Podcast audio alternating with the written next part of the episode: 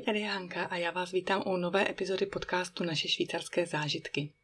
V dnešním díle budu odpovídat na otázku, kterou velmi často dostávám, tedy jestli jsem uměla německy, když jsme se stěhovali do Švýcarska. Ale ještě než se k tomu dostanu, chtěla bych vám poděkovat za vaše komentáře k minulému dílu. V nich jste mi potvrdili, že děti se opravdu dokážou naučit velmi rychle cizí jazyk a to dokonce i několik zároveň. Takže vám moc za vaše komentáře děkuju. A ještě bych se taky vrátila k dotazům, které jste mi posílali k tomu minulému dílu. Oni jsou tři, tak já se na ně vrhnu postupně. První dotaz byl, jestli dáváme děti na nějaké přeskoušení v české škole. Ne, nedáváme na žádné přeskoušení. Ono už to není povinné. Když to bývalo povinné, v tuto chvíli je jenom povinnost, pokud děti mají vlastně trvalé bydliště na území České republiky, což my ještě máme, tak je zapsat do české školy a tam jedenkrát za dva roky posílat vysvědčení.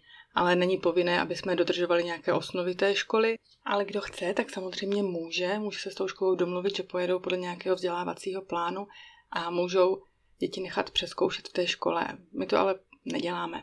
Druhý dotaz byl, jak to teda udělám s jazykem, když se budeme stěhovat zpátky, co se týká teda češtiny našich dětí. Přiznám se, nevím. Nepřemýšlím úplně o tom, že se budeme stěhovat zpátky. Jo, ta myšlenka už tady byla, když jsem právě se nějak vstekala nad tím, když Dominik se nechtěl tu češtinu učit, nechtěl dělat ty cvičení, tak jak my to pro boha uděláme, kdyby jsme se teda měli stěhovat a co s tou češtinou, jak to bude. No ale když jsem to tak nechala uh, ležet a běžet, jak to šlo, tak jsem si říkala, že přece jenom Myslím, že kdybychom se vraceli do Prahy, tak tam jsou nějaké školy s rozšířenou výukou Němčiny, myslím si i právě dokonce německé základní školy, pak i třeba německé gymnázium, tak si říkám, že by to snad tohle možná mohla být varianta, kdyby přeskočili tu českou základní školu, ale zkusili bychom prostě najít nějakou německou no, s rozšířenou výukou Němčiny, aby to pro ně ten přechod byl snadnější. Pak jste se ptali, jestli existuje ve Švýcarsku výuka češtiny, nějaká česká škola. Ano, ve Švýcarsku existují české školy. Je to Česká škola bez hranic, která je v Curychu a má pobočku i v Ženevě. A potom Česká školička Tulipán v Bazileji. A pak je, ještě existuje výuka češtiny v Lucernu. To jsou většinou odpolední vyučování jedenkrát týdně ve středu. Bohužel tady u nás v Bernu nic takového není, což třeba si myslím, že je škoda. Myslím si, že ve středu odpoledne děti nemývají žádné vyučování ve škole, tréninky mývají až později, takže kdyby nějaká taková výuka byla, tak bych asi byla bývala uvažovala, že bychom do tady takovéto školy chodili.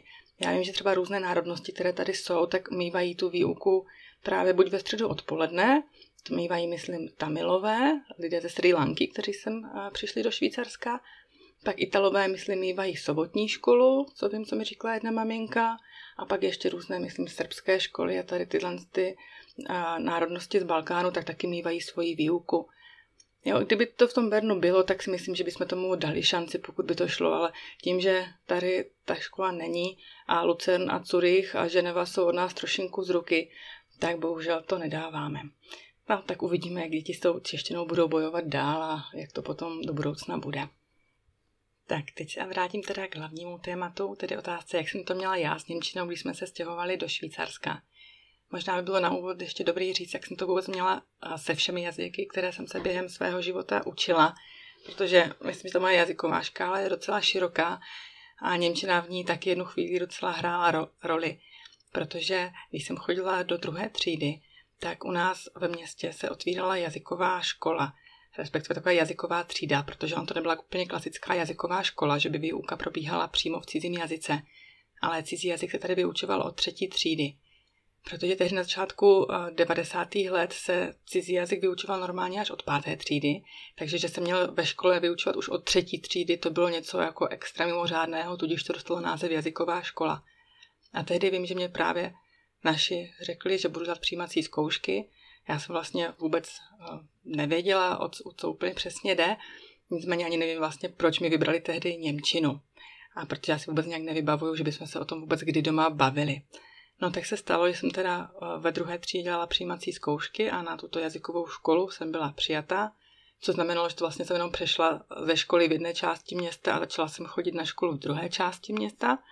A od třetí třídy jsem se tedy začala učit Němčinu, kterou jsme měli tuším jedenkrát, dvakrát, možná třikrát týdně. Už nevím přesně, už se nepamatuju. Nicméně tehdy, když jsem tu Němčinu měla, tak uh, jo, z začátku to bylo docela fajn, ale potom uh, ve té čtvrté, páté třídě už mě to strašně nějak nebavilo. Navíc jsme se začali učit angličtinu, myslím, první rok, což bylo jako úplně proti té Němčině wow.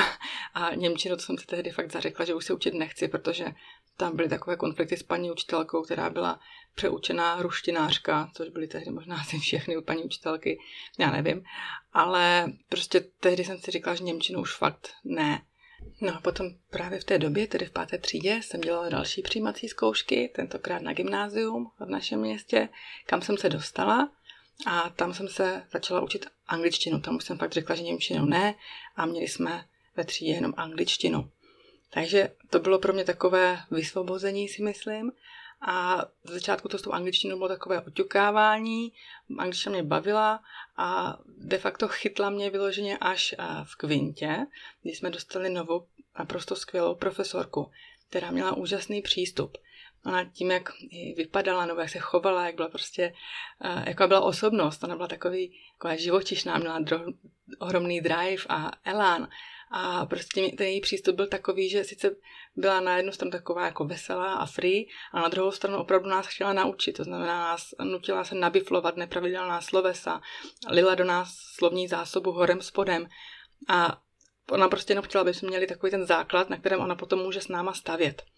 A to bylo naprosto super. Jako jo, byla to docela dřina, ale ten její přístup pak byl takový, že ona chtěla, aby jsme tu angličtinu potom mohli v reálném uh, životě použít jsme opravdu i uh, museli psát eseje a vzpomínám si, že, se nám, že ona se úplně ani nedržela těch osnov. Vždycky jako do třídnice napsala něco, aby se neřeklo podle vzdělávacího plánu, podle učebnice, pak stejně vytáhla své materiály natištěné, nakopírované papíry se slovíčkama a jela si vlastně po svém. Ale já musím říct, že to, je, to byla prostě profesorka, která ve mně zanechala úplně největší dojem z toho gymnázia, ještě teda po paní profesorce češtinářce. A myslím, že tehdy jsem si z té angličtiny strašně moc odnesla a vlastně tu lásku k angličtině si sebou nesu do teďka. Potom v terci na gymnáziu, to znamená jak by v osmé třídě, nám přibyla ještě francouzština jako druhý jazyk. Tehdy jsme se ve třídě nějak trošku dohadovali, jestli půjdeme na ruštinu anebo francouzštinu. Nakonec teda vyhrála ta francouzština, Což si myslím byla ta lepší volba, protože ta francouzština nám tehdy v té pubertě přišla strašně jako šik a je takový hezký jazyk a takový romantický a tak. Tak nakonec jsem vlastně celý těch šest let potom zbývajících měla ještě francouzštinu k té angličtině. No a ještě jsem začala koketovat taky se španělštinou, kterou jsem si vybrala jako nepovinný předmět, na který jsem začala chodit asi v kvintě a měla jsem tu španělštinu dva roky. A té jsem se ještě vrátila na potom vysoké škole, kde jsem měla jako druhý jazyk.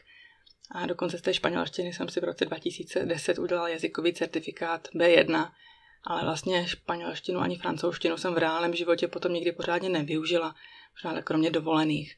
A to i když jsem pracovala v bance, jejíž materská firma, materská společnost pochází právě z Francie. Takže jsem zůstávala věrná jen své milované angličtině a pořád mi v hlavě blikalo to, že vlastně Němčinu ne, tu nikdy, tu už nikdy více. No a pak jsme se stěhovali do Švýcarska. Tak já si teď ještě dovolím malé vzdělávací okénko pro ty z vás, kteří jste neslyšeli třeba minulou epizodu podcastu, kde jsem vysvětlovala, jak je to vlastně z jazyky ve Švýcarsku. Tak jenom eh, bych chtěla zopakovat, že ve Švýcarsku se oficiálně mluví čtyřmi jazyky, přičemž německy mluví zhruba tři čtvrtiny populace v oblasti centrálního a severního Švýcarska. Potom se tady mluví francouzsky. Francouzsky se domluvíte od Bernu, od hlavního města zhruba na jih jeho západ. A potom na jeho východě v kantonu Ticino zhruba 5% populace mluví italsky a za oficiální jazyk je tady považována také retormánština, tedy jazyk, který mluví zhruba procento Švýcarů na jeho západě země v největším kantonu Graubünden. No a aby to bylo trošku komplikovanější, tak mluvenou řečí je švýcarština, to je vlastně dialekt, přičemž každá oblast má svůj vlastní dialekt. A já už jsem minule říkala, že bydlíme teda v kantonu Bern, kde je tím dialektem takzvaná Berndic. A je to nářečí, který vlastně nemá oficiálně psanou podobu, ale vlastně se s ní jenom mluví.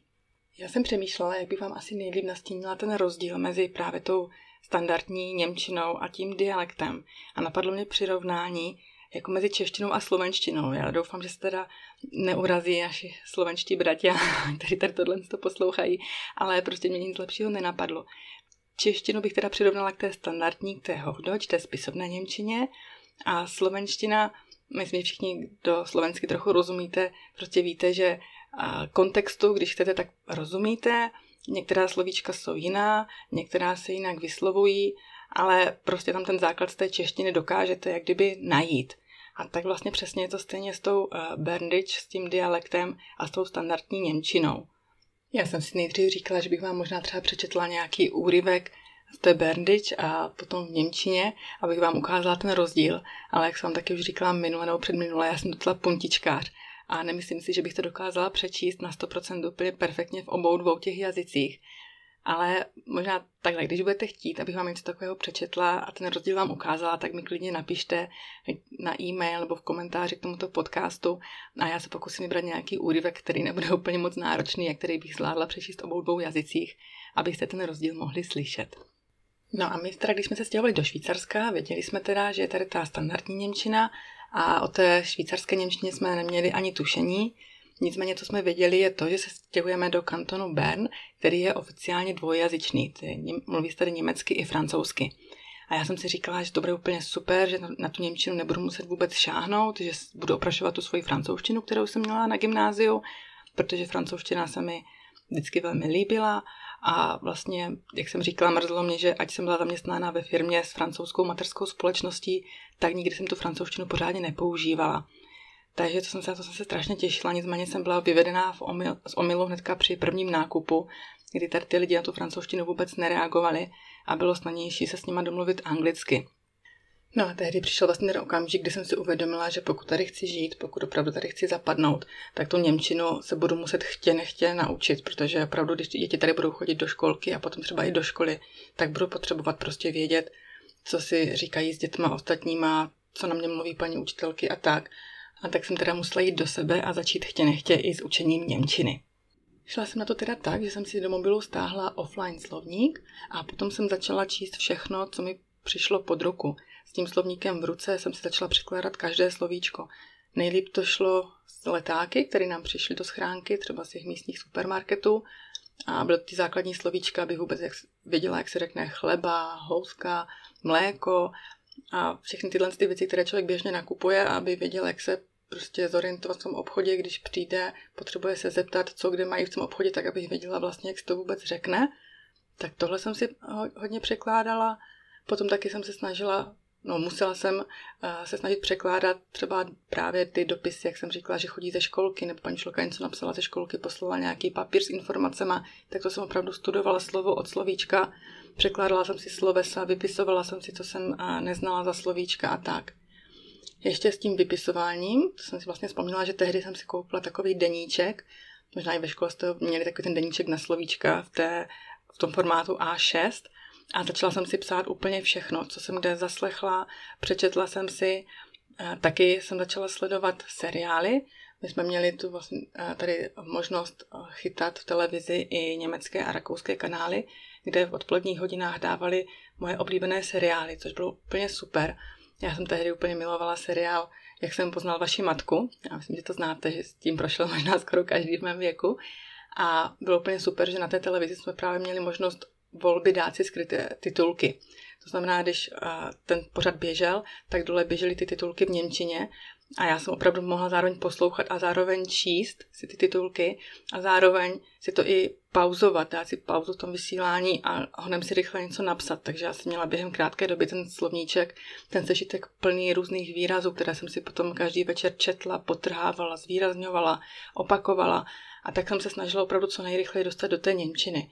A tehdy to byla opravdu ta spisovná Němčina, tehdy to byly jen ty výrazy, které jsem opravdu potřebovala, nebo myslela jsem si, že budu potřebovat ty větná spojení a tak. Potom vlastně zhruba po dvou měsících, co jsme tady bydleli, tak na začátku ledna jsem se zapsala do toho integračního kurzu pro maminky s dětmi, o kterém jsem vám tady říkala už minule, kde jsem vlastně začínala od té úrovně, kterou nabízeli vlastně A1, což je úplně ten začáteční k té Němčině. A tam to bylo úplně super, že tam jsem se mohla i té lektorky vlastně zeptat, když třeba jsem nevěděla, co mi řekli v obchodě, nebo já, já vím, že první, co to jsem se jí ptala, tak bylo pozdrav, protože normálně se říká německy, že jo, auf Wiedersehen, a tady na mě v obchodě prodavačka spustila Fiedrulwaga.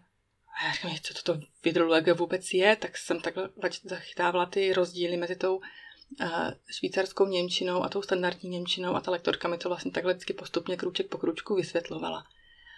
Potom asi za půl roku už jsem, na, jsem si vzala druhý kurz, začala jsem jezdit tady do nedalekého Burgdorfu na večerní kurz Němčiny, takže jsem měla dva kurzy paralelně, ale tam už jsem si dala trošinku vyšší úroveň, protože jsem si myslela, že to, za toho půl roku jsem to docela toho dost pochytila těch základů, že mám na čem stavět, protože ta, i ta lektorka z toho právě z toho integračního kurzu a pochopila, že opravdu se asi učit chci, že tomu chci něco dát, tak mi dávala spoustu materiálů navíc a vím, že taky tehdy jsem do sebe, právě jak tehdy v té angličtině, jsem, tak jsem do sebe i tady v té němčině lila nepravidelná slovesa, všechno to skloňování, časování a všechno možné. Já nevím, mám toho doma ještě plné složky, jsem tam to ještě někdy otevřu, když si úplně nevím rady.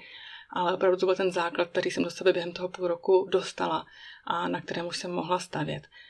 Takže pokud se takhle přestěhujete do cizí země, tak opravdu doporučuju nasávat, opravdu nasávat všechno, co kolem vás je, ať už to, co vám říkají třeba právě ty prodavačky v obchodě. Pokud se k vám dostane nějaký ten tištěný text, to znamená i by ty jednoduché letáky, tak opravdu sedněte si, zkuste si slovíčka naučit, vypsat. Potom právě to eh, vám pomůže to sledování seriálu, respektive to, co vás baví, tak přitom se určitě naučíte nejlíp ten cizí jazyk.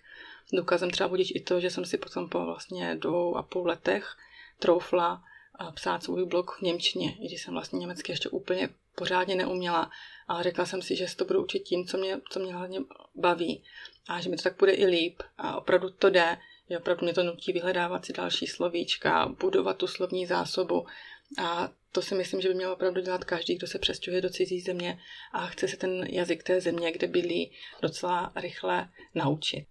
A pak postupem času jsem začala tedy nabalovat i tu mluvenou Němčinu, respektive ten mluvený dialekt. Nebylo to úplně jednoduché, ale snažila jsem se. My jsme hodně sportovní rodina, takže hodně se často díváme na sportovní přenosy. A tady ve švýcarské televizi je to tak, že ten hlavní komentátor mluví teda standardní Němčinou, ale ten spolukomentátor, který je z řad těch sportovních expertů, jako taky znáte z Česka, z těch vysílání, tak mluvil tou uh, berničem, respektive tím dialektem té švýcarské Němčiny. Potom taky při jízdě autem jsme měli vždycky naladěné švýcarské rádio, takže když jsme jezdili někam na výlety, tak jsme měli vždycky naladěno a poslouchali jsme ať už třeba právě zpravodajství nebo rozhovory v tom studiu, nebo co ti moderátoři v tom studiu říkají. A to je taky dobrý dostat tu, ten dialekt do ucha tímto, tímto způsobem. A třetí věc, co mi v tom učení dialektu pomohla, bylo to, že jsem právě v tom integračním kurzu postoupila o úroveň trošinku výš, Změnila jsem místo, takže jenom z jedné vesnice jsem začala chodit do druhé vesnice do školy, do té naší a změnila se nám lektorka, která právě začala s tím, že nás učila čas od času, přinesla právě materiály i v tom dialektu. A protože ona razila to, že když tady máme teda být, tak potřebujeme nejenom tu spisovnou Němčinu, ale právě tu mluvenou, ten dialekt.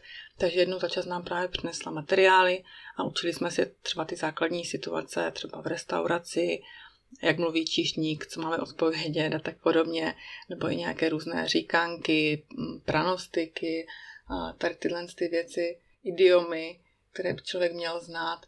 Takže tímhle tím způsobem jsme si tu Němčinu taky učili. Potom samozřejmě jsem se Němčinu, ten dialekt učila od dětí, tak naposlouchávala jsem, když jsme třeba byli na hřišti s dětmi, tak jsem naposlouchávala, co ty maminky říkají těm dětem, jak na ně reagují. Nebo právě potom, i když jsme kluky vozili na tréninky, tak jsem poslouchala, jak děti mezi sebou mluví, jak k ním mluví rodiče. A jsou ty víceméně ty základní povely nebo pokyny, co dává i ten český rodič dětem, takže není to nic složitého, člověk si lehce domyslí ten kontext a vlastně ví, o čem se mluví, ví, o co se jedná a automaticky vám to v hlavě vlastně sepne a myslím, že to je taky docela dobrý způsob, jak se ten dialog naučit, prostě pořád poslouchat a snažit se to sem tam i opakovat. A teďka vlastně už jsme tady skoro 6 let a já si ještě netroufám říct, že umím německy perfektně nebo že ten dialekt zvládám perfektně. Pořád vím, že jsem ve stádiu, že se pořád učím a jak jsem teda ten perfekcionista, vím, že nikdy nebudu umět perfektně, že mi k tomu ještě spousta věcí chybí, ale myslím si, že jsem udělala tu dobu docela slušný pokrok a dokonce už jsou situace, kdy si říkám, wow, jako už, už to umím, už to umím tak, abych zvládla nějaké situace bezprostřední, kde dokážu rychle zareagovat, dokážu rychle zareagovat ať v tom dialektu nebo v, tom, v té standardní Hochdeutsch.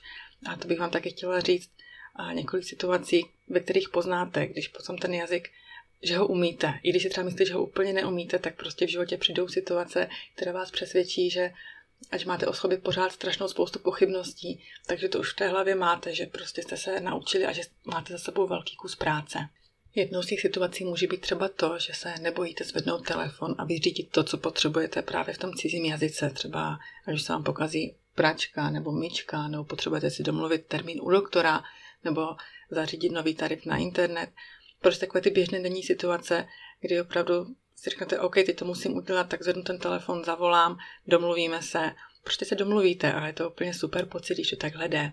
Další z těch situací, kdy poznáte, že se vám ten jazyk opravdu už dostal do hlavy, je to, že když potřebujete něco vyhledat na internetu, tak už to automaticky zadáváte v tom jazyce, v tom cizím jazyce, ve kterém tady komunikujete. To znamená, že se vám to cizí slovíčko prostě do té hlavy vám vyskočí v té hlavě jako první a vy ho vyťukáte do té klávesnice a hledáte ten, ten výraz v cizím jazyce, což taky mi přišlo, že před pár lety naprosto jako úplně nepředstavitelná věc. Dalším momentem, kdy si uvědomíte, že ten cizí jazyk zvládáte, je to, že se dokážete zasmát vtipům, že těm vtipům rozumíte a že opravdu je pochopíte a dokážete se jim smát.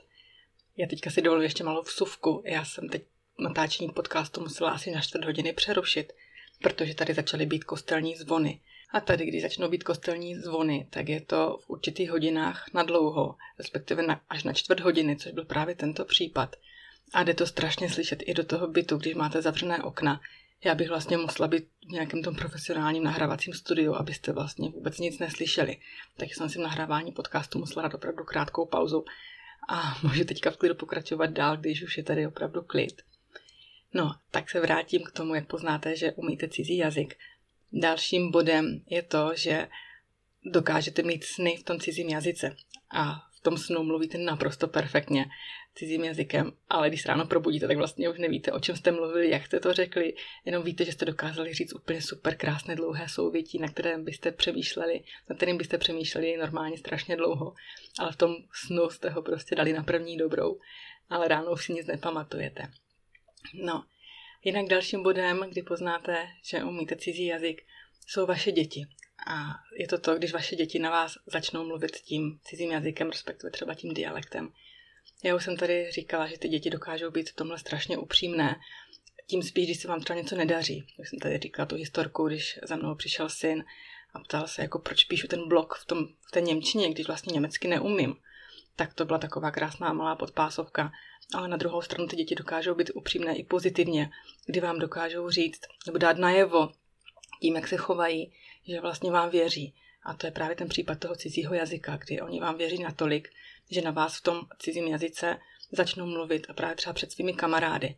Že už prostě nepřepnou do toho rodného jazyka, když vám chtějí něco říct, ale rovnou na vás začnou mluvit cizím jazykem, tím dialektem a je to taková ta, od nich taková ta největší pochvala. To mi to strašně potěšilo, když takhle na mě začaly děti mluvit před kamarády. Já jsem si říkala, wow, to je tak strašně fajn. A myslím, že právě i pro ty kamarády to muselo být strašně fajn najednou, když oni rozuměli to, co my si mezi sebou povídáme a najednou třeba na té návštěvě u nás se nemusí cítit tak odstrčení a nechápavě na nás koukat a, a, a říkat si, co si asi my říkáme.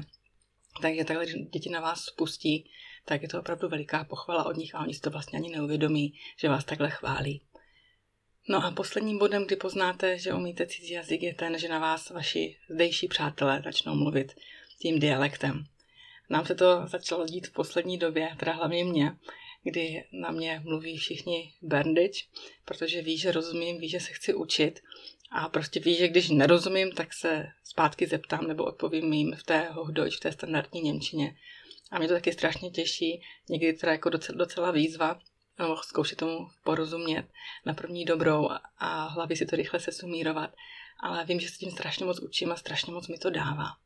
Ale tímto se samozřejmě jako nechci chvástat, jak mi to už jde ta Němčina nebo i ten dialekt.